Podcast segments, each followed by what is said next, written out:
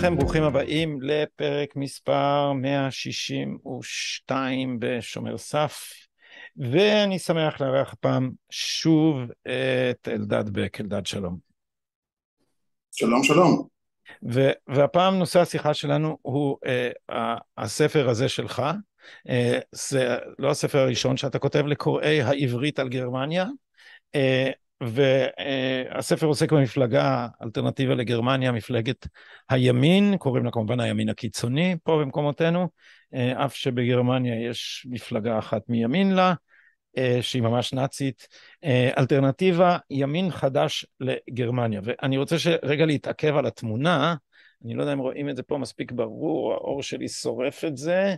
תרחיק טיפה, לדעתי יראו יותר טוב, זהו. אז יש פה תמונה של אנגלה מרקל מאחורי סורגים, וכתוב מעל זה I have a dream. אה, אנשי אלטרנטיבה לגרמניה, אה, בעצם שם המפלגה הגיע, אה, נולד מזה, כפי שאתה מספר, מזה שאנגלה מרקל הציגה את המדיניות שלה כמדיניות שאין לה אלטרנטיבה. אין ברירה. אין, אם, אם, אם, אם הייתה מפלגה כזאת בישראל, היא הייתה קוראת לעצמה יש ברירה. נכון? זה משהו כזה, משחק, משחק המילים. אז בוא, לפני שאני מתחיל לשאול אותך, בוא תן הקדמה לצופה התמים, במה עוסק הספר.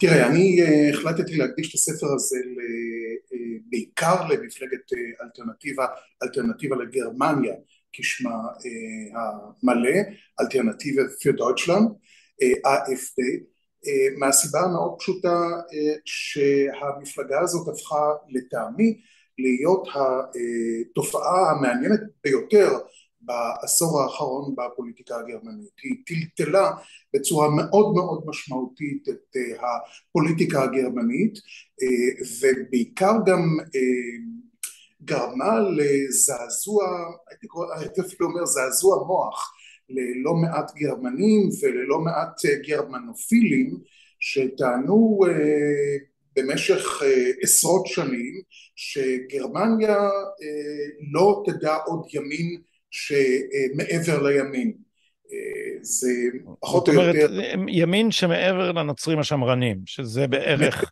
הקבוצה...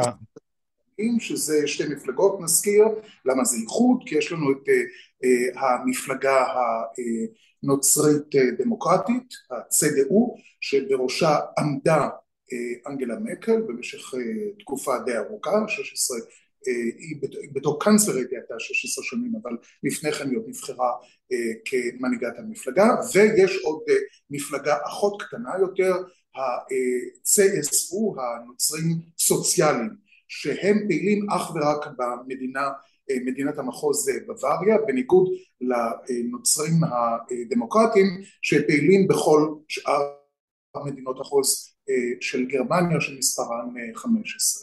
עכשיו מי שעמד הצסו של בוואריה נחשב למפלגה השמרנית יותר, האולטרה שמרנית מבין שתי המפלגות הללו, א' בגלל האופי הקתולי של בוואריה, ב' גם מהרבה מאוד אה, סיבות אה, היסטוריות, בוואריה תמיד הייתה יותר אה, שמרנית, אנחנו נזכיר בהקשר הזה ששורשיה של המפלגה הנאצית היו שמה באזור ההוא. ולכן מי שעמד בשנות ה-80 בראש המפלגה הזאת פרנץ יוזף שטראוס שהיה אגב ידיד מאוד מאוד גדול של ישראל וסייע להתפתחות הקשרים הצבאיים והביטחוניים בין שתי המדינות בצורה מאוד משמעותית מול שמעון פרס בזמנו כשהתחילה בסוף שנות ה-80 ויותר מאוחר זה התחזק גם בגלל האיחוד מחדש תופעה של ימין קיצוני כפי שזה מכונה במחוזותינו הוא אמר שלא תהיה בגרמניה מפלגה שתהיה יותר ימנית מהמפלגה שלו. עכשיו צריך לזכור בהקשר הזה שרף אחוז החסימה של בחירות בגרמניה הוא יחסית גבוה, חמישה אחוז, מתוך מגמה למנוע מאותן מפלגות קיצוניות מימין ומשמאל להגיע מימין ומשמאל בעיקר למנוע נאצים. אה, בעיקר הנאצים אבל היו גם, אסור לשכוח שבגרמניה המערבית אה, היו גם חששות מפני אה, שמאל קיצוני שאגב עדיין מאוד מאוד פעיל. ו, והנה פתאום בשנת 2013 מגיעה מפלגה שמשנה לגמרי את חוקי המשחק. עכשיו אנחנו היינו רגילים לזה בגרמניה שהשמאל ממציא כל הזמן מפלגות חדשות. אני מזכיר לך שעד שנות ה-80 היו בגרמניה שלוש מפלגות שיוצגו בבונדסטאג, המפלגה, האיחוד השמרני, הסוציאל דמוקרטים והמפלגה הליברלית שהייתה למעשה מכתירת המלכים. היא זאת שהחליטה מי מבין שתי המפלגות האחרות תהיה בשלטון. ואז בשנות ה-80 מגיעים לקדמת הבימה הפוליטית הירוקים שהופכים מתנועת מחאה אנטי גרעינית דבר שאולי נחזור ונדבר עליו יותר מאוחר למפלגה מן המניין ולאחר האיחוד מחדש של גרמניה בשנת תשעים אנחנו מציינים בשבוע הזה את יום האיחוד של גרמניה מפלגת המפלגה היורשת של המפלגה הקומוניסטית הגרמנית מפלגת המשטר המזרח גרמנית הקומוניסטית שהפכה בשלב יותר מאוחר למפלגת השמאל הרדיקלי דילינקה. זאת אומרת שלאורך השנים אנחנו ראינו שבחלק השמאלי של המפה יש היווצרות של מפלגות חדשות שהופכות ללגיטימיות ולחלק מה, מהמשחק הפוליטי הלגיטימי. דילינקה פחות מהאחרות אבל עדיין הם, הם מיוצגים בבונדסטאג ובמספר מדינות מחוז הם אפילו יושבים בממשלות, בראשות ממשלה במקרה מאוד מסוים.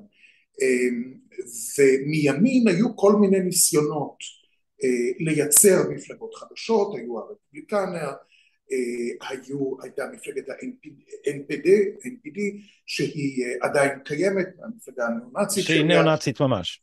בהחלט, שהן, המפלגות הללו זכו להצלחה מאוד מעניינת. המפלגה הניאו-נאצית לא מגיעה לעולם לאחוז החסימה.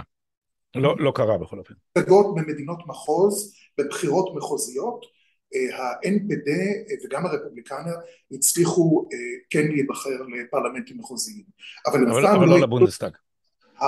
הפדרלית, הכלל ארצית. לזה הם לא הגיעו. ואז ב-2013 נוצרת מפלגת האלטרנטיבה.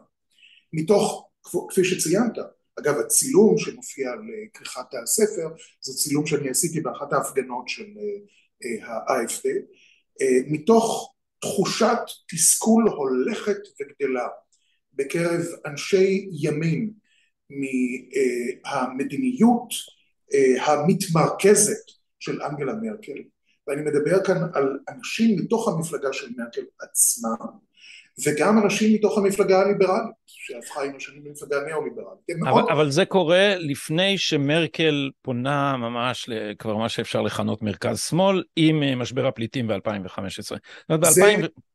זאת הייתה נקודת משבר מאוד מאוד רצינית. שהצילה את מפלגת האלטרנטיבה מכמעט היעלמות, אבל כבר לפני כן היו המשבר הפיננסי הגדול של 2008-2009 וההחלטה אה, הגרמנית לסייע לבנקים בצורה משמעותית כדי להציל אותם מקריסה, לאחר מכן ההתגייסות של מרקל להציל את הכלכלה היוונית, להציל את היורו, כל הדברים הללו שנעשו לטעמם של אותם גורמים שעמדו מאחורי הקמת אלטרנטיבה בניגוד לחוקה הגרמנית כי למעשה לא, העם לא נשאל לדעתו האם צריך לעשות את זה או לא, מרקל בכל פעם באה לעם הגרמני, אמרה לו אין אלטרנטיבה אחרת אלא לסייע לבנקים, לסייע ליורו, לסייע ליוון, לקבל את הפליטים וב-2013 אותם אנשים, בהתחלה זאת הייתה מפלגה די אליטיסטית של מה שנקרא פרופסורים, קראו לזה מפלגת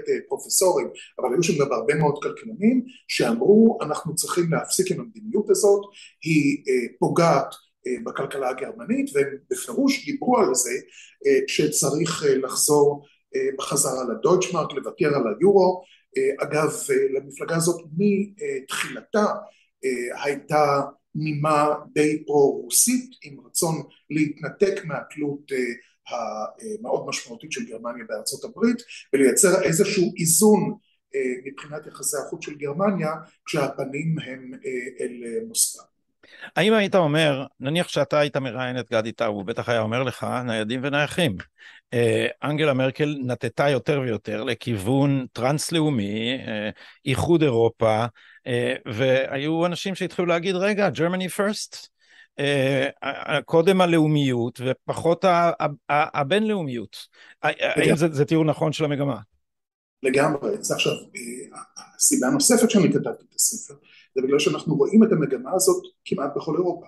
אנחנו רואים את זה עכשיו באיטליה עם הניצחון של מלוני, אנחנו רואים את זה אפילו במדינה ליברלית כמו שוודיה, עם ההישג המאוד משמעותי של השוודים הדמוקרטיים שהפכו להיות המפלגה הגדולה ביותר במחנה הימין, אנחנו ראינו את זה כבר בדנמרק, אנחנו ראינו את זה באוסטריה כמובן, מפלגה מהסוג הזה שהייתה פעמיים, שלוש, חברה בממשלות. שלא לדבר על גוש וישגרד, על פולין ועל הונגריה ויקטור אורבן.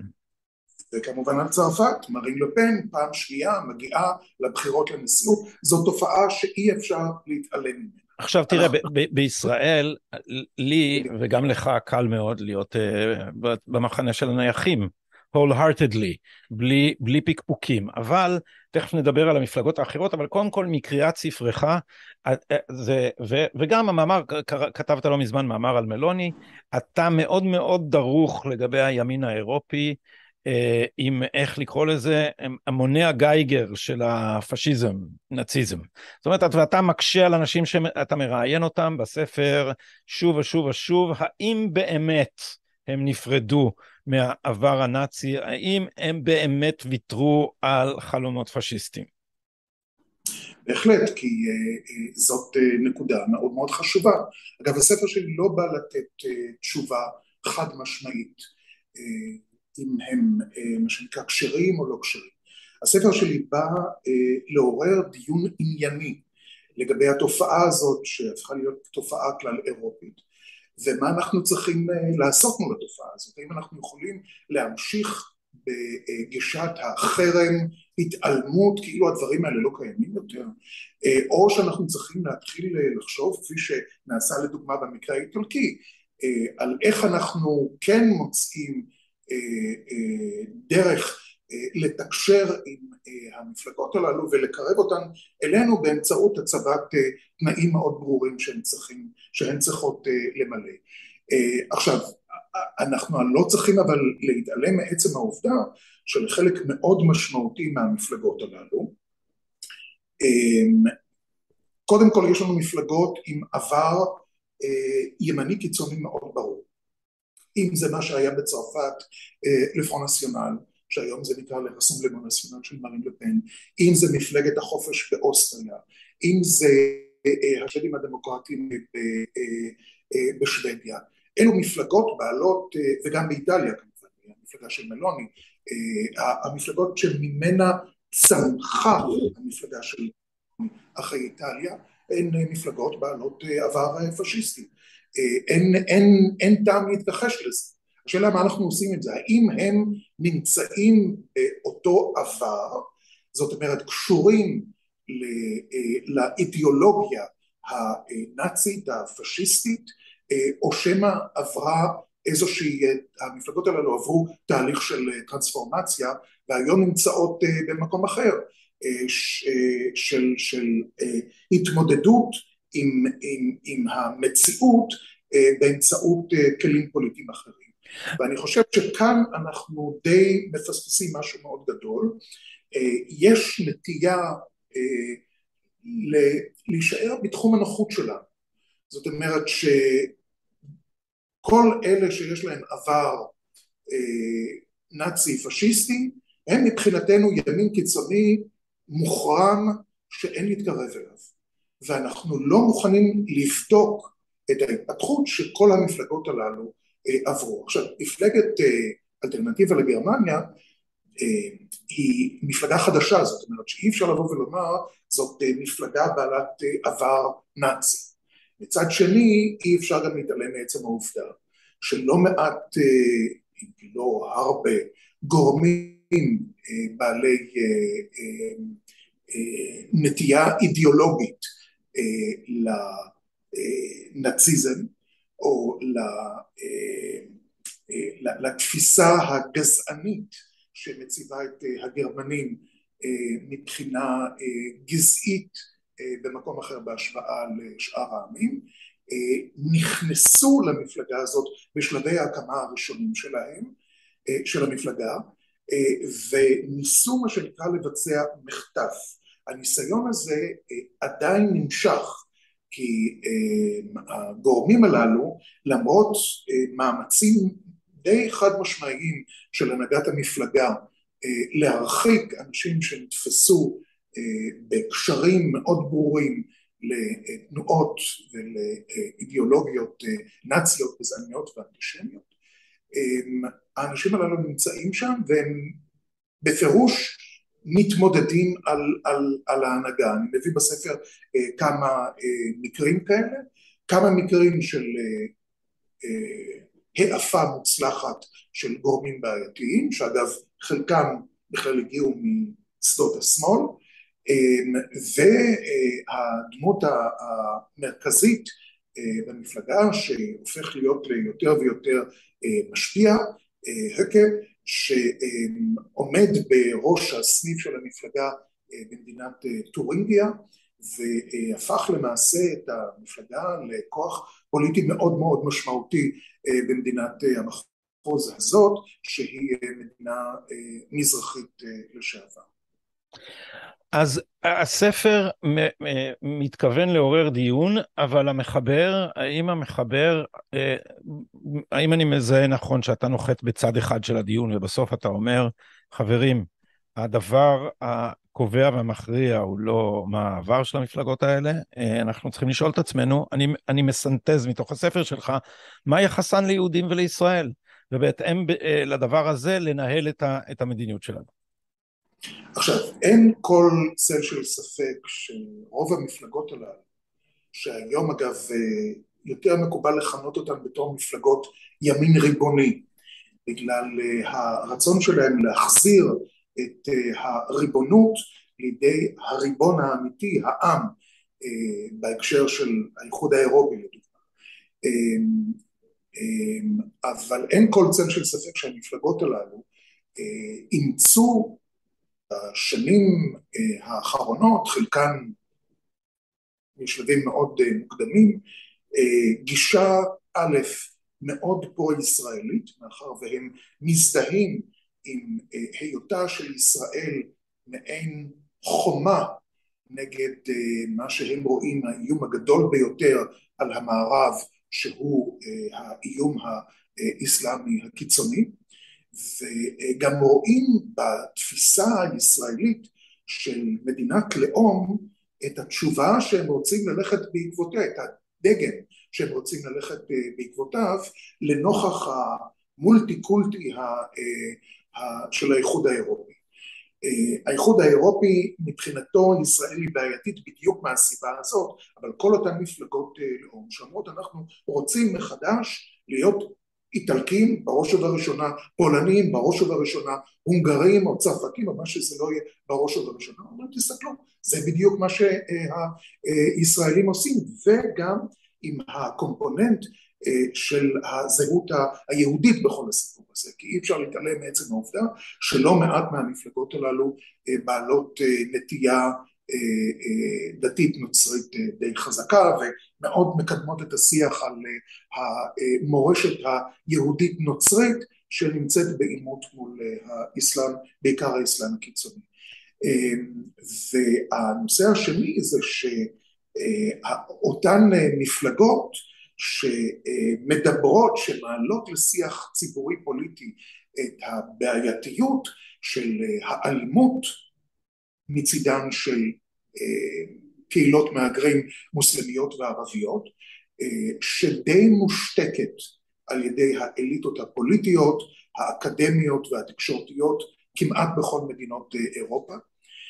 מאחר והם מדברים על זה ומאחר והיהודים הם הקורבנות הדי נראים של האלימות הזאת מצידן של אותן קהילות מהגרים נוצרה כאן מבחינתם גם של מבחינתם גם של המפלגות אבל גם של קהילות יהודיות ואני לא מדבר על הנהגות הקהילות, אני מדבר על החברים, איזושהי אה, זהות אינטרסים, זאת אומרת שהיהודים רואים במפלגות הללו את המפלגות היחידות שבאמת מדברות על הבעיה הגדולה ביותר שאיתה מתמודדים היהודים כיום.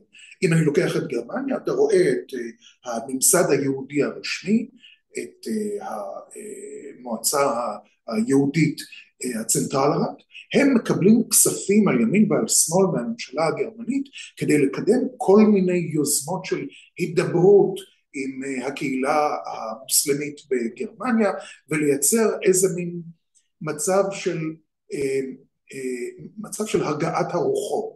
עכשיו כמובן שהגעת הרוחות הזאת זה לא לבוא, ול, לבוא ולקהילות המוסלמיות ולומר להם תשמעו יש בעיה מאוד רצינית אצלכם תתחילו לטפל בזה זה איזה סוג של דיאלוג כזה של שלום ואחווה ואהבה הם קוראים לזה שלום עליכום וכולי. חברי הקהילות היהודיות אלה שבאמת סובלים אה, מתקיפות אנטישמיות פיזיות ומילוליות הם אלה שאומרים אנחנו נורא מצטערים אבל אנחנו לא מזדהים עם המדיניות הזאת ואנחנו לא מזדהים עם אלה שנותנים להם כסף. אנחנו מזדהים עם אלה שמציבים על השולחן את הבעיה מדברים באופן ברור ביותר על הבעיה וקוראים לבעיה בשמם.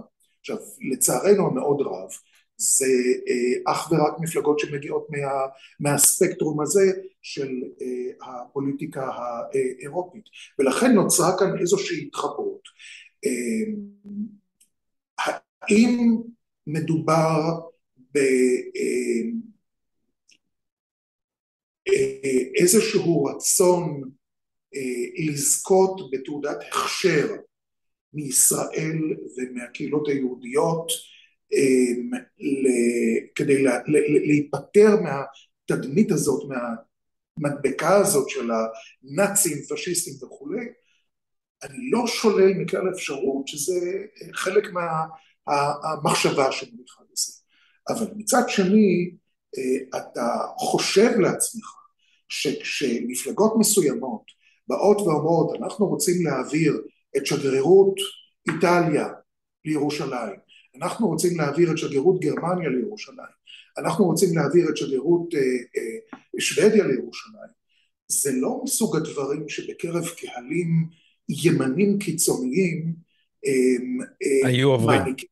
קולות, נהפוך הוא, הימין הקיצוני האירופי הוא אנטי ישראלי בצורה מוחלטת, אני גם מדבר על זה ספציפית, איך אה, אה, האנטישמים דמויות אנטישמיות בתוך, שניסו להתברג למפלגת האלטרנטיבה, אה, הם אלה שהפכו, אה, אה, הציטוט הוא אם המפלגה תיפטר ממני היא תהפוך למפלגה פרו-ציונית.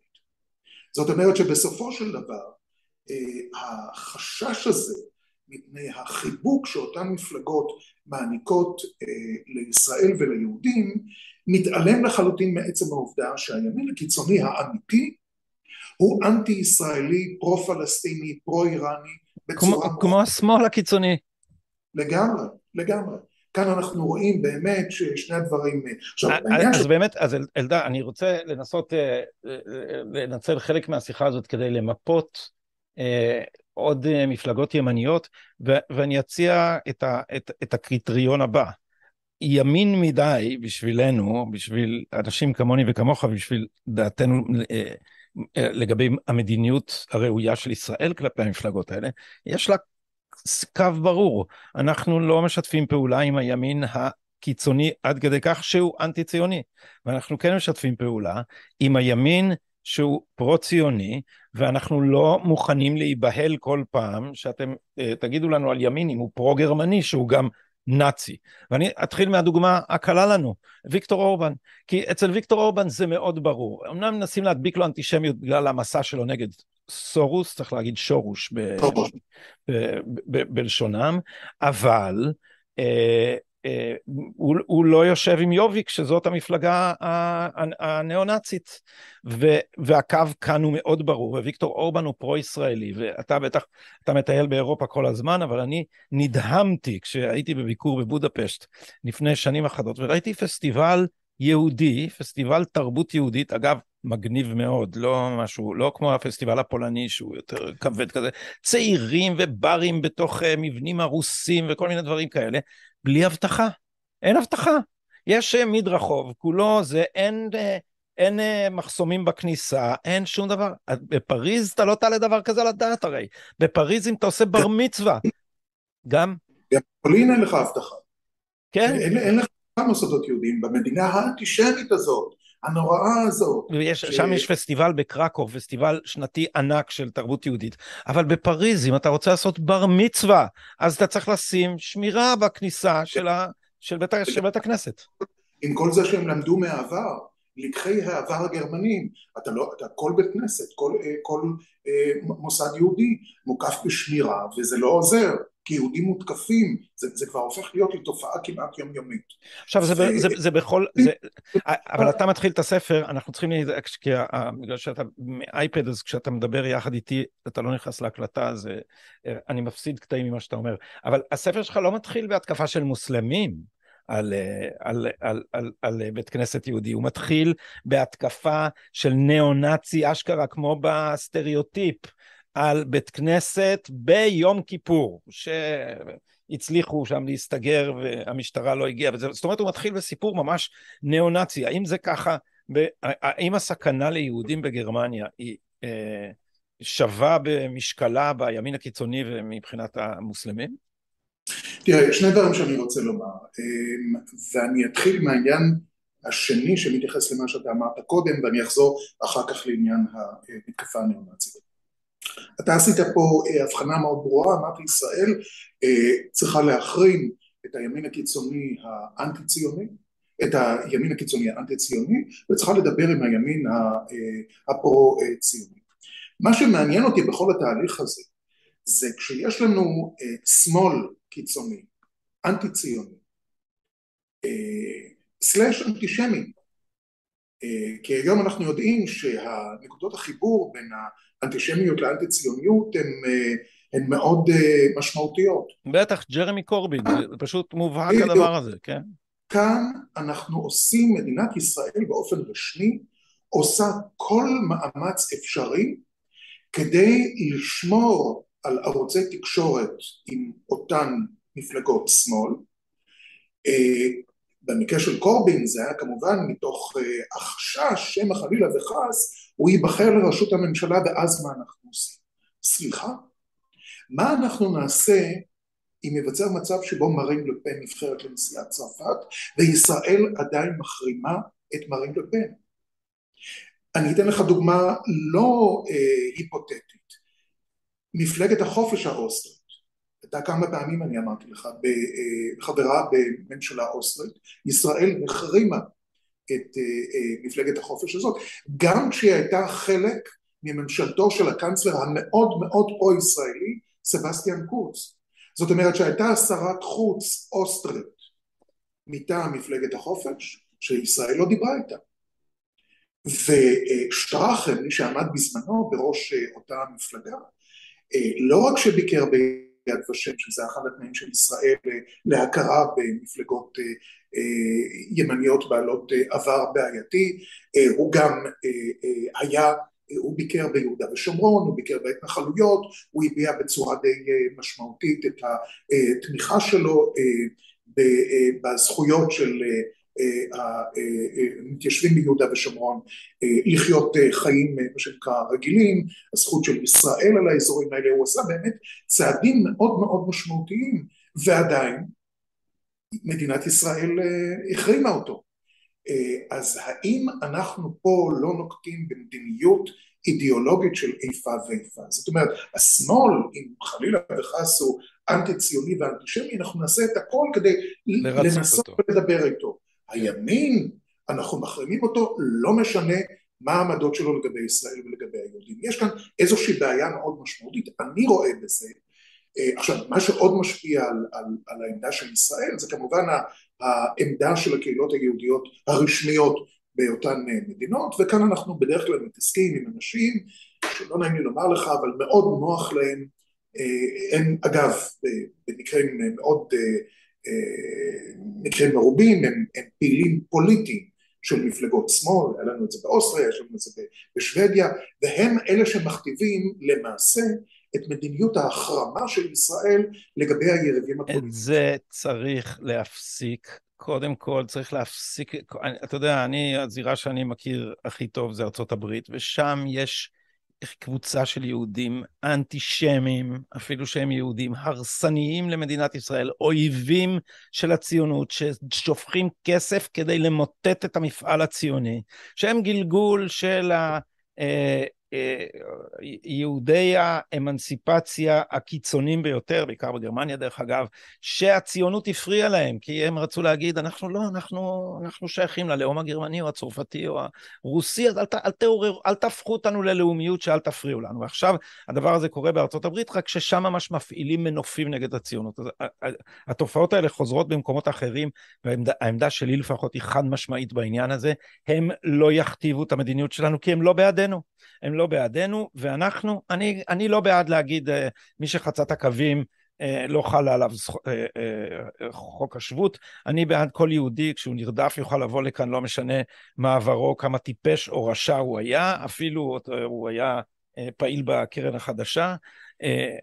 ואף על פי כן אנחנו, אנחנו צריכים להתייחס, אנחנו בטח לא צריכים לקבוע את המדיניות לפי האנשים האלה, אבל אם אתה מסכים איתי שהקו המפריד צריך להיות בין הימין שאנחנו אה, אה, יודעים עליו שהוא אנטי שמי ואנטי ציוני, שזה ברור למה, לא צריך מישהו שיש לו גם עבר נאצי וגם בעצם הווה נאצי, אין מה לדבר איתו, לבין האחרים. אם אנחנו מפעילים את הקריטריון הזה על גרמניה, אז בסופו של דבר באיזה צד נופל המטבע לגבי אלטרנטיבה לגרמניה?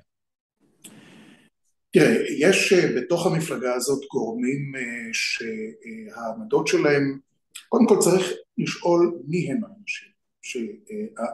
שהנטייה לצייר את כל אנשי ומצביעי האלטרנטיבה בתור אה, נאצים היא האמת שאותי מאוד מפתיעה כי היא בדרך כלל מגיעה מצידם של אנשים שטענו שאין יותר נאצים בגרמניה.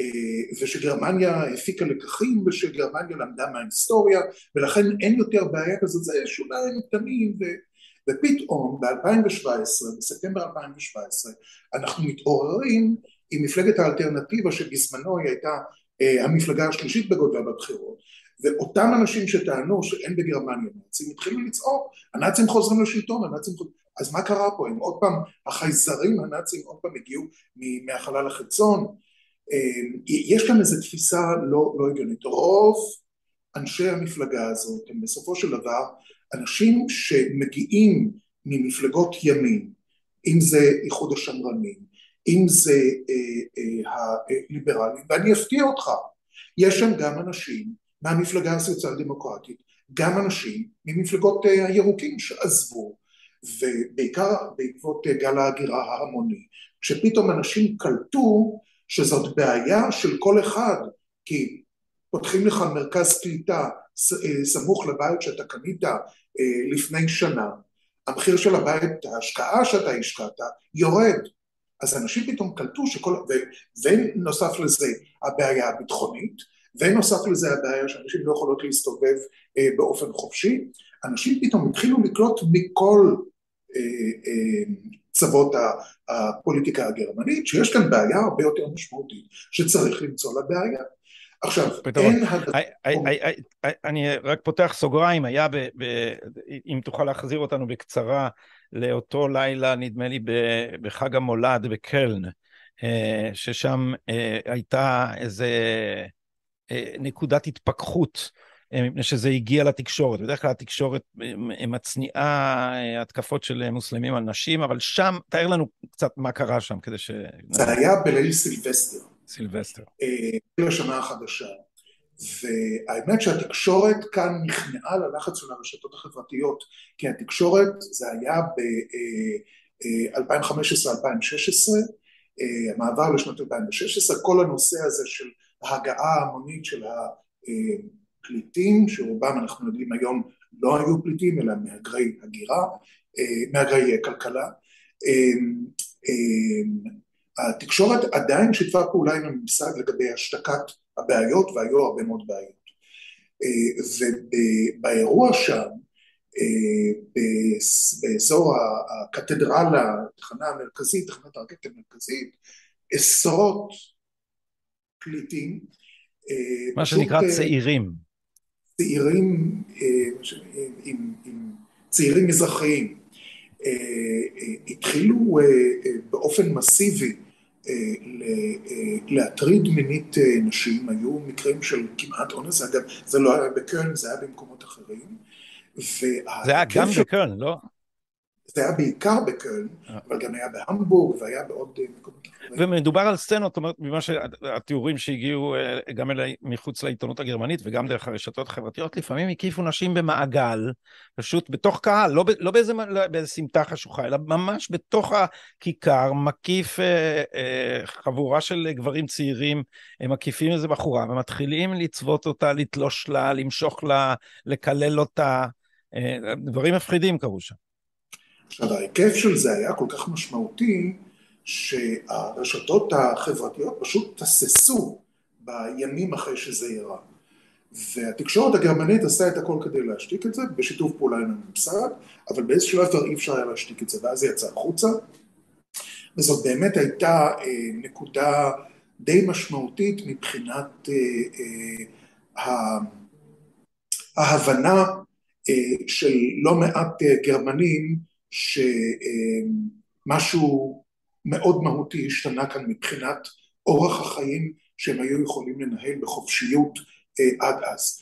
אה, אתה, אתה רואה את זה היום, יש לך בריכות בגרמניה שנקרא מחייבות אה, הפרדה בין גברים לנשים, זה לא, זה, זה דבר שאי אפשר היה להעלות על דעתו, על הדעת בגרמניה, אבל היום זה הופך להיות לדבר, גם בגרמניה, גם בצרפת, לדבר די די אה, מקובל, זאת אומרת שאותה שנה, 2015, 2016, הייתה באמת נקודת אה, אה, משבר מאוד מאוד רצינית שאפשרה את ההתחזקות של מפלגת האלטרנטיבה מחדש, הפיכתה למפלגה השלישית בגודלה בבונדסטאג. זה הצליח ו... לחבור באיזשהו מקום לפמיניזם? כי זה לא כך קורה, ברוב, עכשיו זה נורא בולט, אתה יודע, באיראן המהפכה היא, היא מהפכה של נשים, היא סביב החיג'אב, היא סביב מרטיריות שהעזו להוריד את כיסוי הראש, והיית מצפה שהפמיניזם זה כוח כל כך קונצנזואלי נגיד בחברה האמריקאית, זה בינתיים עוד לא מתנגש עם הפרוגרסיביות שהולכת להסכם עם איראן. אז השאלה היא, האם אלטרנטיבה לגרמניה אה, אומרת, אה, אה,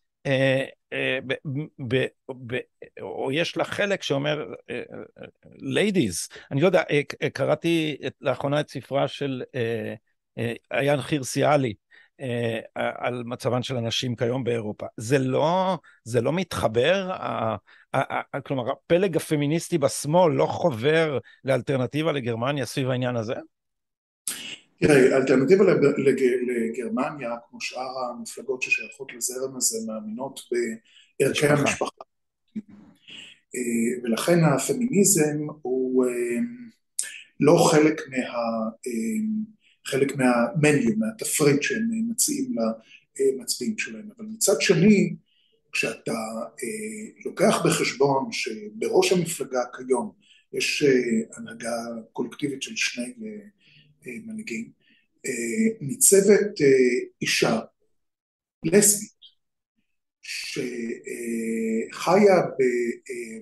במערכת יחסים עם אה, אישה אחרת מסרי לנקה, לא פחות ולא יותר, והן מגדלות ביחד שני ילדים, אז אתה רואה שבסופו של דבר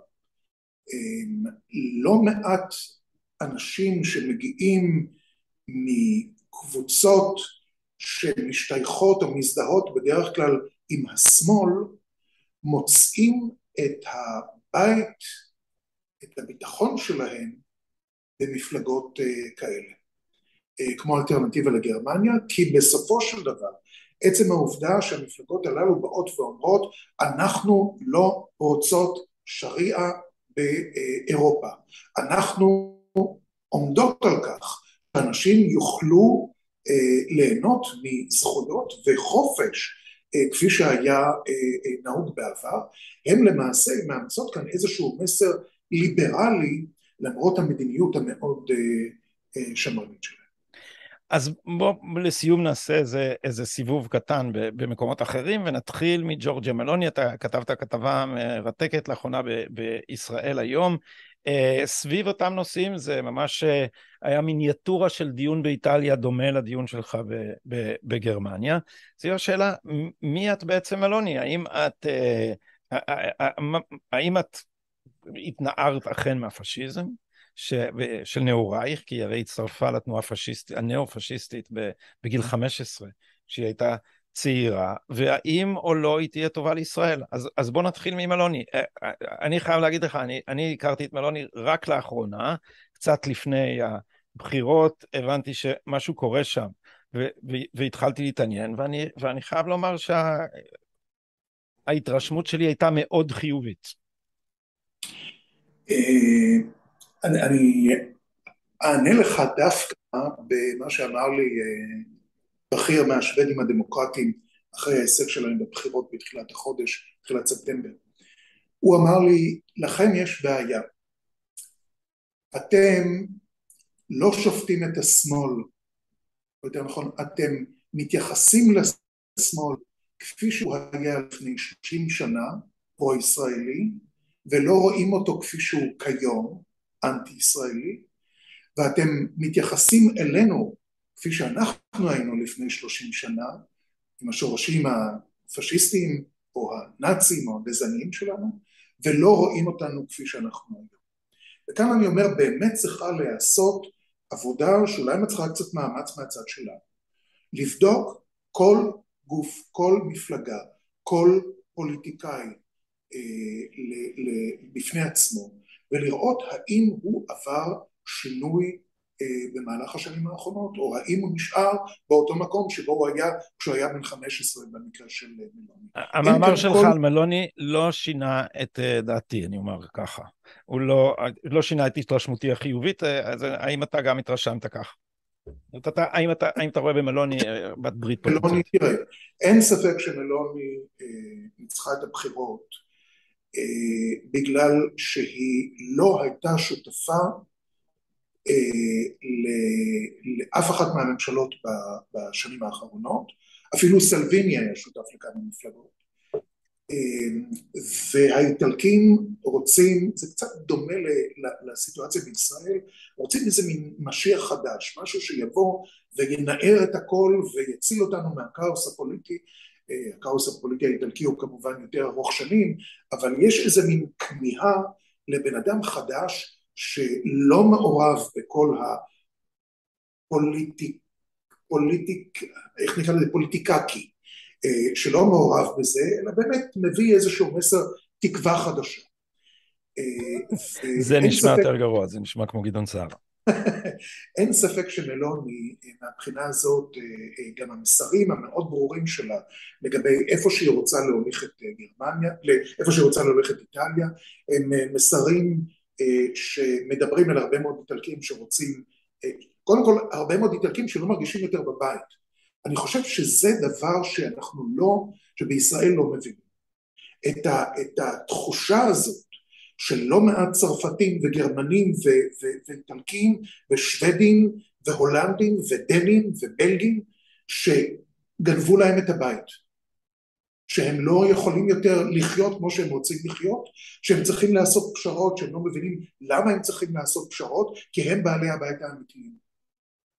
ואלה שמגיעים, אלה שאנחנו, שהם פותחים את הגבולות בפניהם, הם אלה שצריכים לעשות את הפשרות, ולא ההפך. זאת אומרת שהם חווים איזשהו אה, אה, אה, היפוך יוצרות שהוא מאוד מאוד בעייתי, והם לא רוצים את זה יותר. זה, זה אבל, זה מה שמכתיבה האליטה.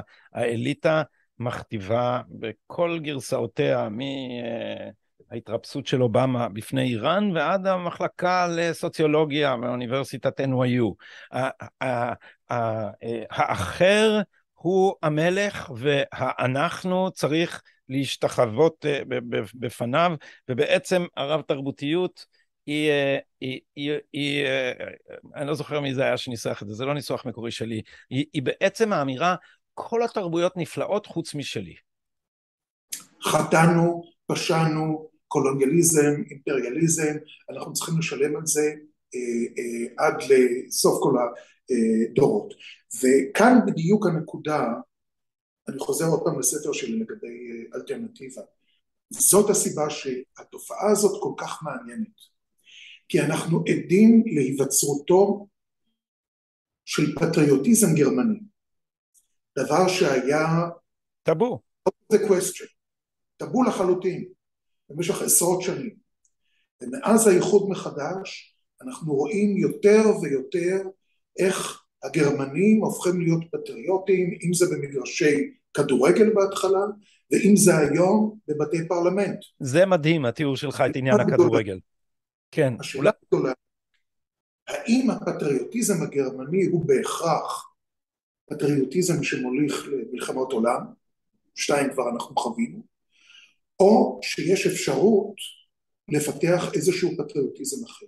האם פטריוטיזם גרמני חייב להיות נאציזם, או שמא אפשר לפתח כאן משהו אחר? אז אני, אני אגיד מילה על זה, זה, זה בעיניי, זה היה ויכוח שלי עם אבי זיכרונו לברכה, אה, שבגינו אני נחתתי בצד של לאחד את גרמניה והוא התנגד לגרמניה, ובסוף הוא אמר לי, תשמע, זה עניין אולי דורי, אני לא יכול. אני, אבא שלי נמלט מצ'כוסלובקיה ביוני 1939, זה שלושה חודשים אחרי שהוורמאכט כבר היה שם, אה, במקום מגוריו, שזה ברטיסלבה על גדות הדנובה. אז אה, טענה שלי הייתה, ובמידה מסוימת הודה, ואני חייב לומר, אני, אין לי, אני לא, זה, היא לא נבואה, אני, אולי, אולי יסתבר, יתברר שאני טועה, היא שדווקא דיכוי של כל רגש פטריוטי, סופו שהוא מביא להתפרצות של לאומנות אלימה. המצב שאליו צריך להגיע בכל מדינה הוא שהציבור מרגיש שזכותו להגדרה עצמית באה לידי ביטוי ולא נרמסה, כי אז הוא נעשה אלים.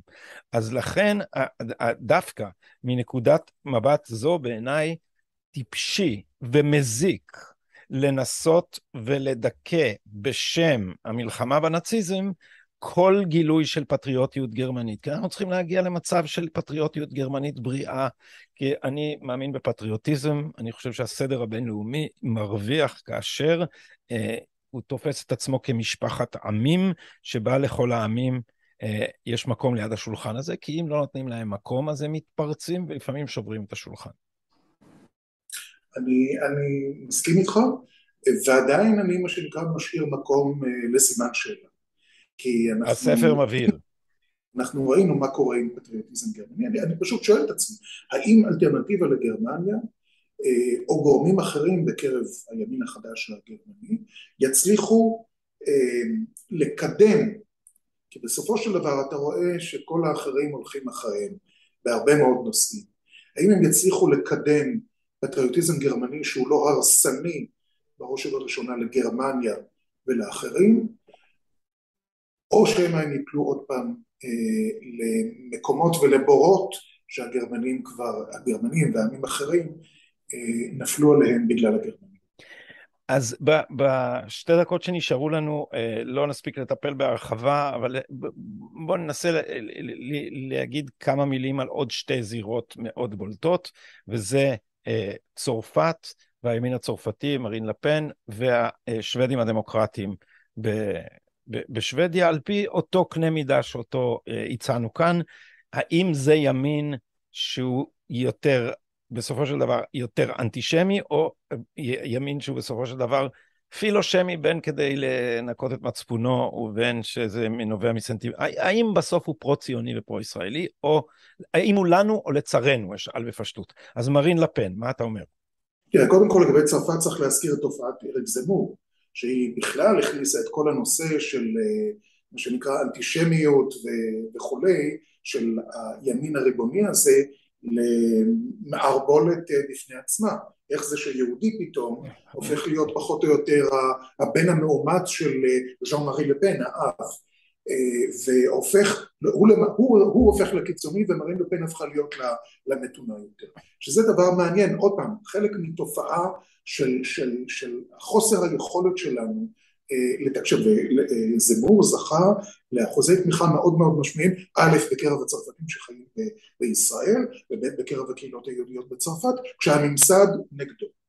ויש גם חושב... את האחיינית הצעירה והכריזמטית, כן. מריון, מריון מרשל היא קוראת לעצמה, נכון? עכשיו היא לא קוראת לעצמה מריון לפן, למרות שהיא לפן, היא למעשה, היא הילדה מה, היא התינוק, הנכדה, שמרין, שז'אן מארי לפן מחזיק בפוסטר משנות ה-80, יש לו ילדה בלונדינית קטנה ביד, זאתי מריון, שהיום מוזמנת לכנסים, אגב, כנס שארגן יורם חזוני ברומא, ונשא שם נאום שהלהיב מאוד את הקהל, שהיו בו גם, גם יהודים. אבל, אבל מרין לפן עצמה, איפה אתה שם אותה? אני מאוד מאוד חושש שבמקרה של לפן, אה, אנחנו פספסנו את הרכבת או שאנחנו מפספסים את הרכבת כי היא עשתה כל כך הרבה ניסיונות להתקרב גם על הקהילה היהודית וגם על ישראל שבאיזשהו שלב אה, כשאתה מקבל כל הזמן fin de non recevoir דחייה אה, אתה, אתה מפסיק להתאמץ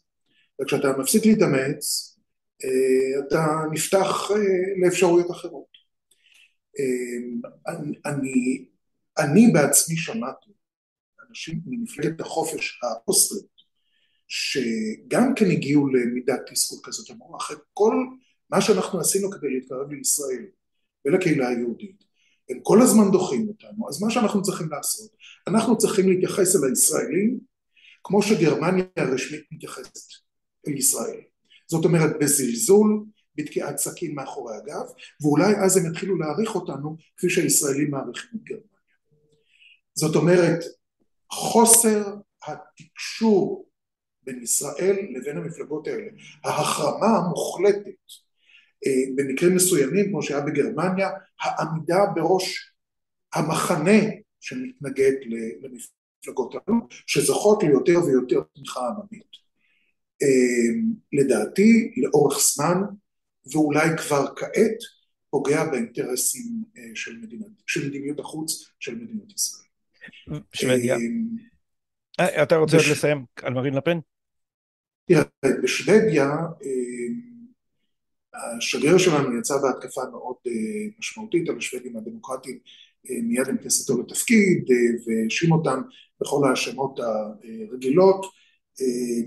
אני לא מתאר לעצמי שהוא חשב שהוא יגיע למצב שבו הוא יצטרך אולי להתמודד עם ממשלה שהשוודים הדמוקרטיים ממלאים בה תפקיד מאוד משמעותי וזו בדיוק, זו בדיוק הנקודה שעליה אנחנו לדעתי אנחנו צריכים להפסיק להתנהג כמו שטטל שחושש כל הזמן מהצל של הפוגרום, הפוגרום שנערך לפני חמישים שנה ולהתחיל לבדוק איפה נמצאים האינטרסים שלנו, עם מי אנחנו מדברים ועם מי אנחנו לא מדברים, ואם אנחנו מחרימים ימין אה, קיצוני, אנטי ציוני, אז להתנהג בדיוק באותה מידה לשמאל האנטי ציוני והרדיקלי.